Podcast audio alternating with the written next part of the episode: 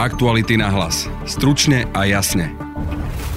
Neprišiel, aby si nepoškodil. Nakoniec prísť musel. Peter Tóca opäť postavil z očí voči Marianovi Kočnerovi. Pokračuje pojednávanie v prípade vraždy Jana Kuciaka a jeho snúbenice Martiny s Lavrou Kelejovou. Krátko po 12. policia e, priviedla Petra Tóta v policajnom aute. Sadol si na stoličku pre svetka, súdkynia ho poučila a ten napokon povedal, že vypovedať nebude. Znechutený politikov až natoľko, že alternatívu vidia aj v silnom a raznom autoritárskom lídrovi. Čo robí politika zo Slovákmi s Radoslavom Štefančíkom. Momentálne opäť e, smerujeme k priepasti, ešte pred ňou nestojíme, ale pokiaľ si značná časť verejnosti myslí, že len autoritársky vodca dokáže viesť túto krajinu, tak je to samozrejme veľmi zlá vizitka. A pozrieme sa aj na globálnu udalosť, ktorej sa stal pohreb britskej panovničky Alžbety II. so Soňou Vajsovou, reportérkou RTVS. Mnohí prišli čakať na ten sprievod dokonca viac ako 24 hodín vopred, takže skutočne sú, ako to jeden z mojich respondentov nazval, lojálni a oddaní. Je pondelok 19. september, počúvate podcast Aktuality náhlas. Dnes s Adamom Olešom a Jaroslavom Barborákom. Na špecializovanom trestnom súde v Pezinku pokračuje podávanie v kauze vraždy novinára Jana Kuciaka a jeho snubnice Martiny Kušnírovej. Po letnej prestávke mal dnes vypovedať jeden z dôležitých svetkov Peter Todt. Za kým výsledkom? To je už otázka pre Lauru Kelejovu z investigatívneho týmu Aktualit, ktorá pojednávanie sleduje. Dobrý deň, ahoj. Otázka padla, za akým výsledkom? V podstate to bol e, celkom rozruch dnes na súde. Peter Todt neprišiel, hoci teda predvolaný bol a predsednička Senátu Ružena Sabová sa rozhodla, že ho nechá predviesť policiou. To sa aj stalo krátko po 12. Polícia e, priviedla Petra Tota v policajnom aute. Sadol si na stoličku pre svetka, súdkynia ho poučila a ten napokon povedal, že vypovedať nebude. A ten dôvod je e, jasný z jeho pohľadu. A to ten, že medzičasom, teda v Lani, bolo Petrovi Totovi vznesené obvinenie tzv. kauze sledovanie za prečin e, ohrozovania dôvernej skutočnosti, takže Peter Todt je e, stíhaný, je obvinený a tvrdí, že touto dnešnou výpovedou na súde by si mohol poškodiť vo svojej vlastnej kauze a preto má právo e, nevypovedať. Napokon sa súd poradil a v podstate zobral ten jeho argument, čiže už ho viac vlastne potom vypočúvať nechcel, Peter Feld odišiel domov bez toho, aby niečo povedal. Čo e, takýto postoj Petra Tota urobí s celým prípadom? Uvidíme vlastne, ako toto celé jeho konanie napokon zhodnotí e, súd. Ja len opakujem, že Peter Todt ako svedok má právo na odmietnutie výpovede práve napríklad z takého dôvodu, aký on uviedol a súd to rešpektoval.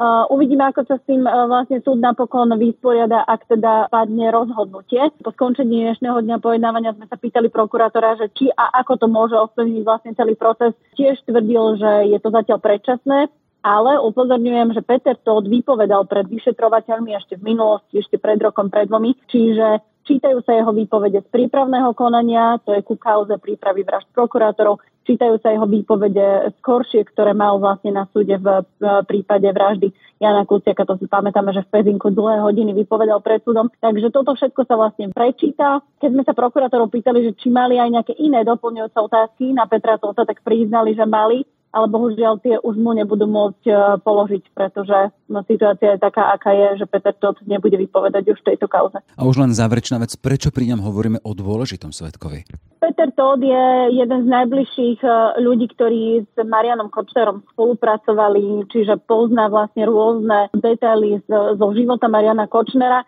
ale dôležitý je práve preto, že na jednej strane odovzdal policii množstvo dôkazov e, týkajúci sa Mariana Kočnera, mobily, USBčka, rôzne podklady, dokumenty a podobne. A zároveň bol v podstate priamým ako keby svetkom e, prípravy e, relácie na pranieri. To chcel Marian Kočner vlastne diskreditovať novinárov a zároveň bol v podstate priamým svetkom akéhosi monitorovania novinárov, pretože on najal ľudí, ktorí monitorovali a sledovali novinárov a vlastne e, podľa obžaloby sa tieto podklady zo sledovania novinárov napokon stali, teda konkrétne zo sledovania Jana Kuciaka sa potom stali aj podkladom pre neskôrších vrahov Jana Kuciaka. Takže preto je dôležitý, že spája vlastne to sledovanie novinárov potom aj s neskôršími udalosťami februára 2018. Toľko teda Laura Kelová z investigatívneho týmu. Všetko dobré. Ďakujem, do počutia. Sme po víkende bližšie k skráteniu volebného obdobia a predčasným voľbám. Zhoda vzýšla z dua Kolár Fico z dvoch odlišných brehov parlamentnej demokracie. Na jednej strane jedného z lídrov koaličných strán, na druhej šéfa opozičného smeru. A čo robí koaličná roztržka s voličmi? Jeden z posledných prieskumov už ukázal, že ľudia vidia alternatívu aj v silnom a ráznom autoritárskom lídrovi. Téma pre politologa Radoslava Štefančika. Pekný deň prajem. Dobrý deň prajem. Čiže šéf parlamentu Boris Kolár sa cez víkend zhodli s Robertom Ficom, aby presadili, tu citujem, rokovanie o zmene ústavy k predčasným voľbám, a to už v úvode najbližšej parlamentnej schôdze. Znamená to, že už zajtra, zajtra sa má pokúšať dotvárať, je tam ale viacero premenných. Podarí sa vôbec túto schôdzu otvoriť, a to vzhľadom na to, že Sulíkovci síce slúbili, že prispejú svojimi hlasmi, vtedy ale neboli vonku tie snahy predsunúť ten bod o úprave ústavného zákona o skrátení volebného obdobia. No tak to je samozrejme veľmi ťažká otázka, pretože e, tých premených, ako ste vypovedali, je viacero. Dôležité je, že SAS sa správa skutočne zvláštne, pretože na jednej strane hovorí, že si vie predstaviť e, že bude v, vo vláde bo, po odchode Igora Matoviča. Na druhej strane nechce spolupracovať minimálne v tomto momente, nechce otvárať e, schôdzu e, Národnej rady, respektíve je za obštrukciu. Ale nemyslím si, že toto by mal byť e, vážny problém, pretože Boris Kolár to avizoval už dávnejšie, už pri tom prvom referende zvažoval, že on sám sa presadí za schválenie zmeny ústavy, takže si viem predstaviť, že toto nebude ten problém, ktorý by mohol brániť e, hlasom SAS otvoriť túto schôdu. Ale predsa len ten nový moment je fakt, že sa zhodli s Robertom Ficom, že by to chceli predsnúť už na tejto schôdze ako pr- na tejto schôdzi ako prvý bod, ako to, že bez čo sa nedá ísť ďalej. Áno, Boris Kolár ako keby sa chcel uistiť, že schôdza predsa len bude otvorená a nebude sa spoliehať na hlasy poslancov SAS, ale spoliahne sa na hlasy poslancov Smeru, respektíve strany hlas, e, pretože tak ako sa nechali počuť e, Boris Kolár a Robert Fico, tak e, schôdzu otvoria. Boris Kolár to presunie na úplný začiatok a samozrejme tam bude otázne, že či si tento návrh nájde podporu aj u iných poslancov, lebo dá sa predpokladať, že nie všetci poslanci opozície by mohli za tento návrh hlasovať. A tá logika, budú poslanci za to, aby si rozpustili tento svoj projekt na tohto volebného obdobia? No, otázne, aby si rozpustili košer. No. Otázne, otázne je, že ktoré. Určite e, za to bude strana e, Smer, zrejme bude za to aj e, Hlas a Republika, pretože v prípade Hlasu a Republiky ide o strany, ktoré ešte neprešli voľbami a musia si v úvodzovkách naškrapkávať na tú svoju činnosť No a ak strany prejdú voľbami a získajú štátny príspevok, tak sa im samozrejme oveľa lepšie dýcha ako, ako teraz, keď e, musia naháňať, e, naškrapkávať peniaze z e, úplne iných zdrojov.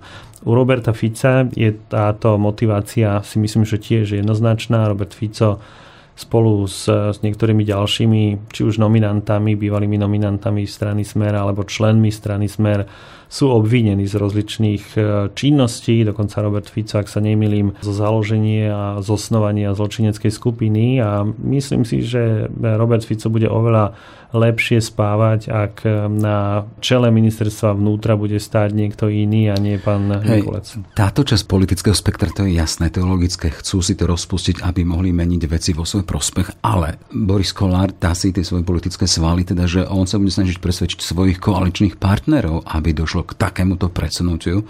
Saska síce už nie je koaličným partnerom, ale predsa hovorila o tom, že bude ochotná to otvoriť, ale mala tam tiež svoje požiadavky a tam hovorí prioritne o presadení tých vecí, zákonov, ktoré sa týkajú energokrízy a pomoci ľuďom.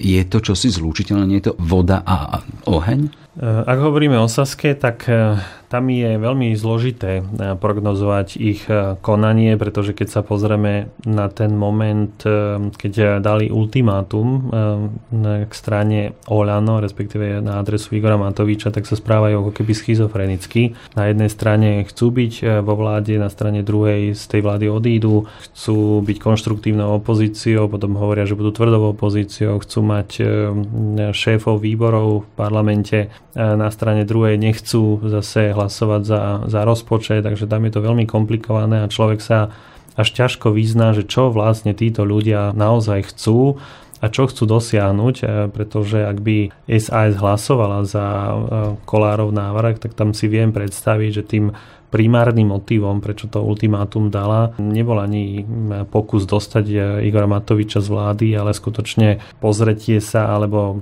vnímanie svojich vlastných eh, preferencií a možno, že aj snaha o vypísanie predčasných volie, pretože pokiaľ 6-percentná strana sa má trápiť eh, vo vláde, takže pre ňu pravdepodobne výhodnejšie ak e, dôjde k predčasným voľbám a strana e, s dvojciferným výsledkom sa dostane nielen do parlamentu, ale má veľkú šancu následne e, fungovať aj vo vláde, kde už by Igor Matovič skutočne nezohrával žiadnu úlohu. Čiže vy naznačujete takýto kalkul zo strany SAS? Nemožno vylúčiť, keď sa pozrieme na to, ako Richard Sulík správuje svoju politickú stranu, ako sa zbavil všetkých svojich reálnych konkurentov v strane, akým spôsobom sa nechal zvoliť eh, za lídra vtedy, keď eh, kandidatúru na šéfa strany ohlásil eh, Jozef Mihal, tak to všetko svedčí o tom, že Richard Sulík je jeden vypočítavý, pragmatický politik, ktorý si určite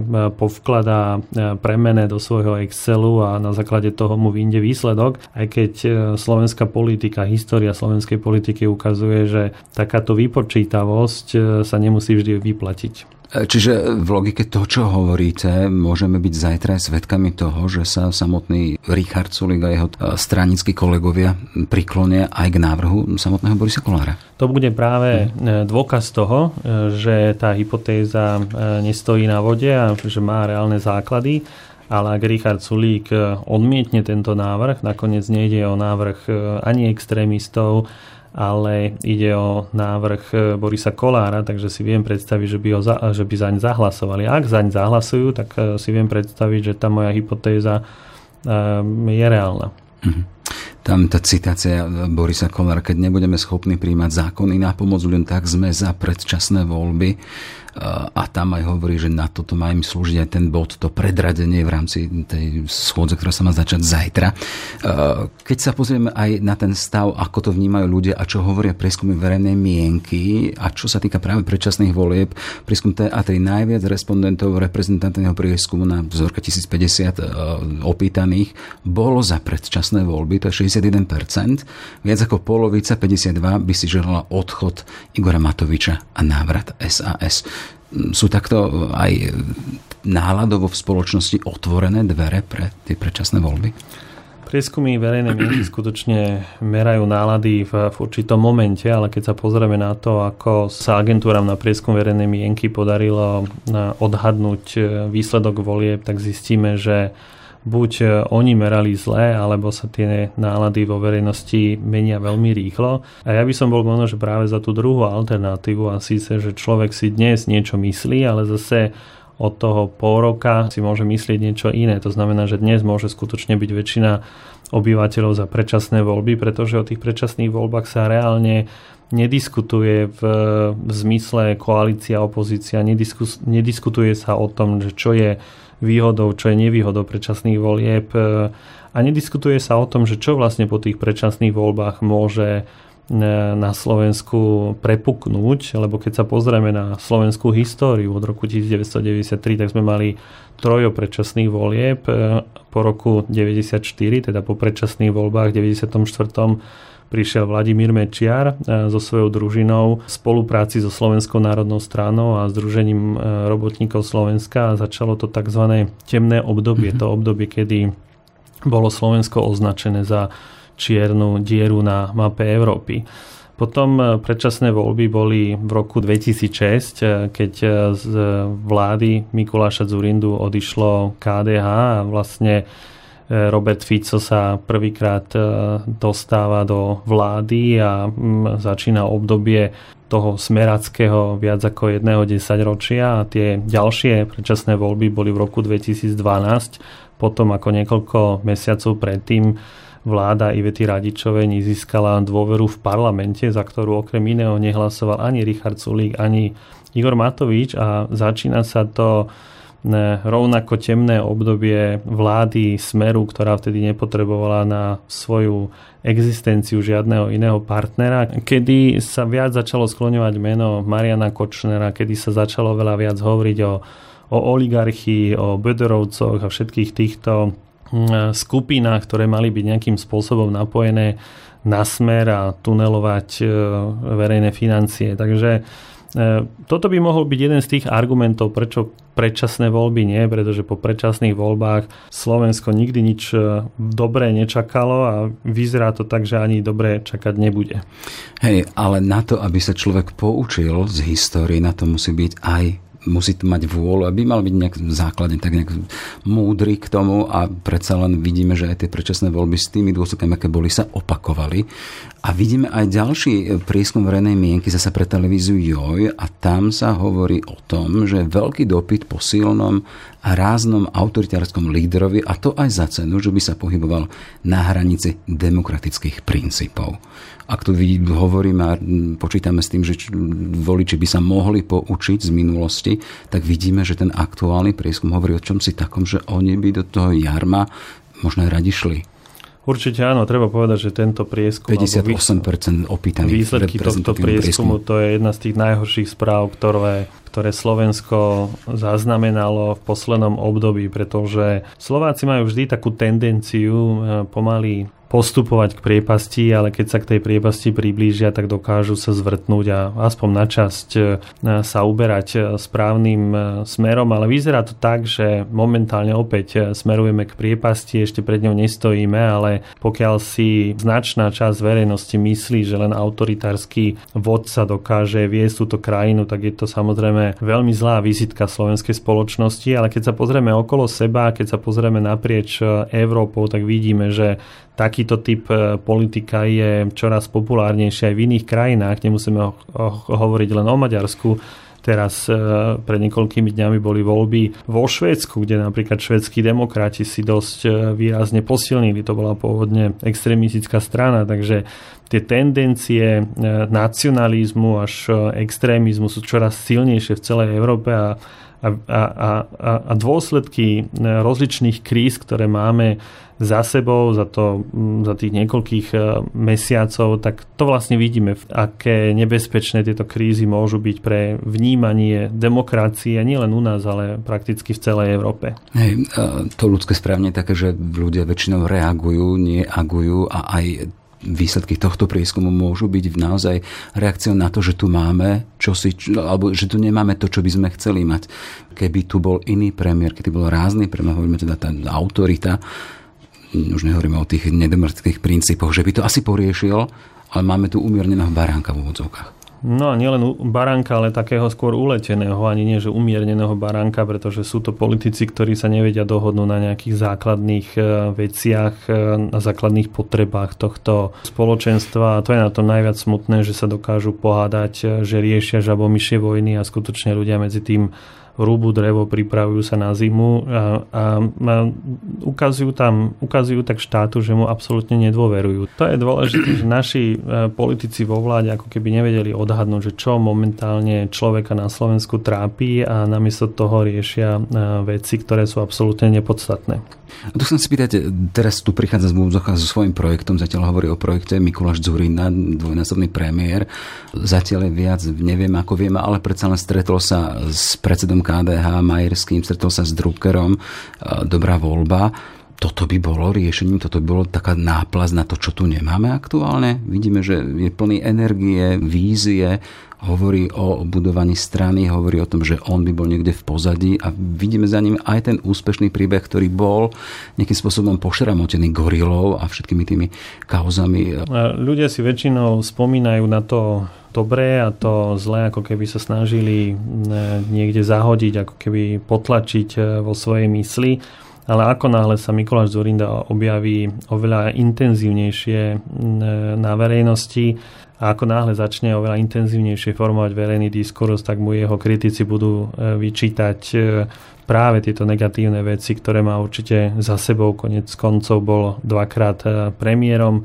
Ja si spomeniem napríklad na náš tunel v Branisku, tam sa veľa o tom hovorilo. Hovorilo sa napríklad o, o tom, ako Gabo vidí niektoré veci alternatívne. Vy ste sám spomenuli kauza Gorila, takže to sú všetko veci, ktoré sú spájané ak nie bezprostredne s Mikulášom Zurindom, tak e, s vládou, ktorú on riadil. Takže ja by som nevidel v Mikulášovi Zurindovi nejakého spasiteľa. Aj keď, keď ho človek počúva, tak vidí ten základný rozdiel medzi tým, ako vníma politiku ten e, starý matador a ako to vnímajú práve títo súčasní politici, či už hovoríme o Matovičovi alebo, alebo Richardovi Sulíkovi, takže je vidieť. Čo sa týka jeho projektu, je evidentné, že nehovorí o nejakej konkrétnej politickej strane, nakoniec aj SDK ako Slovenská demokratická koalícia nebola strana, bol to tiež projekt, ale vzhľadom na vtedajšiu platnú legislatívu mohla kandidovať len ako tzv. volebná strana. Takže viem si predstaviť, že Mikuláš Zurinda teraz obieha tieto mikrostrany a snaží sa ich presvedčiť, aby sa dali dokopy, pretože to percento voličov, ktorí v roku 2020 hodili niekomu dovorný hlas, ale jeho hlas prepadol, pretože e, strana sa nedostala do parlamentu, je skutočne e, vysoký a viem si predstaviť, že keď všetky tie hlasy spočítame dokopy, tak je to viac ako je to dvojciferné číslo. Mm-hmm. K záveru, už zajtra teda budeme svedkami ďalšieho dejstva, ako sa ohrdnutá SAS zachová k vládnej menšinovej koalícii. Čo, čo, čo očakávate? No práve e, správanie sa SAS je skutočne problematické, pretože oni ako keby stále počítali s tým, že keď Igor Matovič e, odíde z vlády, keď ho napríklad odvolajú, že sa nejakým spôsobom vrátia do parlamentu, aj keď e, táto úvaha mi príde skutočne cestná a nečtujem sa. Sa do, do, do vlády. Že sa vráti do vlády, ale táto úvaha mi príde cestná, pretože aj sám Boris Kolár povedal, že je to čistá psychiatria. Ja si neviem predstaviť, že že Eduard Heger, po prípade niekto konkrétne z vládnej koalície prehovorí práve tých nových ministrov, aby sa stali šéfmi konkrétnych rezortov a o 2-3 týždne im niekto povie, no dobre, tak e, vy musíte ísť naspäť, pretože SAS e, si zmyslela, že sa vráti späť e, do koalície. Takže je to, je to komplikované eh, predvídať, že čo vlastne urobia, pretože aj ja som už povedal, že ich správanie mi príde niekedy schizofrenické, pretože jasne neartikulujú, čo vlastne chcú dosiahnuť, pretože nemožno vylúčiť, že je za tým nejaký skrytý úmysel a možno, že správanie sa, ich správanie sa počas nasledujúcich dní, respektíve nasledujúcich schôdzí Národnej rady Slovenskej republiky e, identifikuje to, čo vlastne táto strana chce, respektíve aký je skutočný úmysel Richarda Sulíka. Konštatuje politolog Radoslav Štefanček. Všetko dobré. Ďakujem pekne za pozvanie.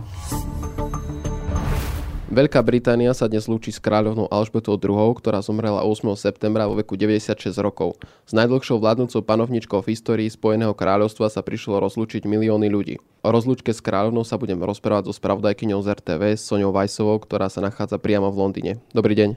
Dobrý deň, pozdravujem z parku pred Buckinghamským palácom. Ako som už spomínal, nachádzate sa priamo v tom Londýne, kde prišiel kvôli pohrebu milióny ľudí. Aká je dnes situácia priamo v meste? Dalo by sa povedať, že je to dosť chaotické. Nepremávajú niektoré linky metra, stanice sú zatvorené, autobusové spoje vynechávajú a taxík je problém nájsť, e, takže to, napríklad presun je mimoriadne komplikovaný, čo sa týka toho, toho najdôležitejšieho, prečo sme tu a teda e, toho pohrebu kráľovnej, tak prišli ho sledovať skutočne tá tisíce ľudí. Aj teraz sú okolo mňa v parku sú ešte stále stovky ľudí, ktorí postupne odchádzajú po tom, ako prešla teda kráľovná okolo nás. Je to, je to také, neviem to ani popísať, že možno ťažko sa na to hľadajú slova. Ja sama nie som nejakým veľkým fanúšikom monarchie, ale napriek tomu to zanecháva istým spôsobom hlboký dojem ukazujú práve tie masy ľudí, ktoré sa tam nachádzajú, aká bola kráľovná obľúbená? Určite áno. Mnohí Briti, respektíve takmer všetci Briti, s ktorými som sa rozprávala, oni rozprávali iba v dobrom. Dokonca niektorí ju označovali za líderku. Vyjadrujú sa teda o nej e, vyslovene pozitívne. Vyzerá to tak, že mnohí ako prišli, aj som sa s nimi rozprávala, prišli čakať e, na ten sprievod dokonca viac ako 24 hodín vopred, takže skutočne sú, ako to jeden, jeden z mojich respondentov nazval, lojálny a oddaný. Určite to ale priťahuje aj ľudí, ktorí sú zvedaví, že čo sa deje, ktorí, ktorí vlastne o kráľovskej rodine nič nevedeli, ale tak to je asi prirodzené, preto je to najsledovanejšia udalosť asi všetkých čias takže každý chce nejakým spôsobom sa na nej zúčastniť. Ako ste spomínali, že ľudia čakali v radoch aj 24 hodín, aby mohli zdať úctu kráľovnej. Vy ste sa s niektorými s tými ľuďmi aj rozprávali, tak ako to celé vnímajú? Lebo na Slovensku si niečo podobné asi ani nevieme predstaviť, lebo nemáme takých politikov, aby sme, keď zomrú, tak čakali 24 hodín v rade napríklad, aby sme si im zdali úctu, ako to majú napríklad v Británii. No na, napríklad pred chvíľou som sa rozprávala s jednou pani, ktorá povedala, že ani oni nemajú v Británii politikov, uh, ktorým by takúto úctu prišli teraz zdať, ale že majú dobrých monarchov. Takže Um, takže tá kráľovská rodina je asi inak vnímaná ako politici že má iné postavenie, takže ľudia sú vlastne ochotní a vnímajú tú kráľovskú rodinu asi tak nejak za svoju. Že je to ich, e, je to ich kráľovna, bola to ich kráľovna, je to ich kráľ a vkladajú do nich e, naozaj veľkú dôveru. A boli medzi tými Britmi v radoch aj nejakí turisti, alebo skôr išlo práve o tých domácich? Zväčša bolo počuť e, angličtinu, ale ako z času na čas sa objavili aj nejakí Španieli, Japonci, Poliaci a ďalší ale skôr by som povedala, že, že výrazne prevažovali, prevažovali tí Briti, ktorí vlastne sa aj hromadne cestovali. Dokonca, myslím, miestne britské železnice znovu zaviedli, funkčnili vlaky, ktoré nemajú automatické otvára, otváracie dvere, takže sa snažili ich sem nejakým spôsobom dopraviť. Ale určite boli tu aj zahraniční návštevníci. Dokonca aj, som sa rozprávala aj s jedným zo Slovenska, Slovákom, komentátorom kráľovskej rodiny, Jakubom Abrahamom, ktorý tiež sám vystal 13-hodinovú radu, aby teda vzdal úctu kráľovnej. Nástupcom Alžbety II je syn Karol III. Ako Briti vnímajú nového kráľa? Môže dosiahnuť podobnú podporu od Britov? No minimálne tí, s ktorými som sa rozprávala, hovorili o tom, že, že ho podporujú, ale samozrejme ho čaká, čaká veľa výziev a bude potrebovať aj podporu kráľovskej rodiny. Samozrejme sa na to pripravoval takmer celý život, takže, takže určite vie a približne ako sa má správať. Mnohí sa obávajú, že sa bude musieť vzdať e, toho, čo má rád, napríklad e, ochrany životného prostredia. Aj toto mnohí mimochodom spomínajú, že to vnímajú veľmi pozitívne, že sa vlastne princ Charles, dnes už kráľ Karol III, e, zasadzoval za ochranu životného prostredia. Napríklad v Spojenom kráľovstve je vysadených veľa stromov, ktoré iniciatívy, v ktorej on bol sám patronom a bude tá iniciatíva pokračovať až do marca budúceho roka. No a napríklad experti hovoria zase, že um, ak sa kráľovi Karolovi III. nebude príliš dariť, ak nebude taký obľúbený ako jeho, uh, jeho mama Alžbeta II., tak jednoducho môže preniesť niektoré povinnosti na na princa Williama alebo e, na iných členov kráľovskej rodiny, ktorí môžu byť populárnejší. Má monarchia ešte stále takú podporu u, u tých ľudí, s ktorými ste sa stretli? No ono, ono je to komplikované, lebo tí ľudia sú tu pre, alebo kvôli tej kráľovnej, takže tá kráľovna pre nich, pre nich niečo znamenala. Tí, ktorí, pre ktorých to neznamenalo nič, tak tu nie sú. Takže, um, alebo ich je tu iba takých málo a nenašla som ich. Čiže, čiže tí, ktorí tu boli, tí hovoria o podpore, o podpore monarchie. Na mieste je aj množstvo novinárov z celého sveta. Ako vyzerá práca novinára počas takejto významnej udalosti?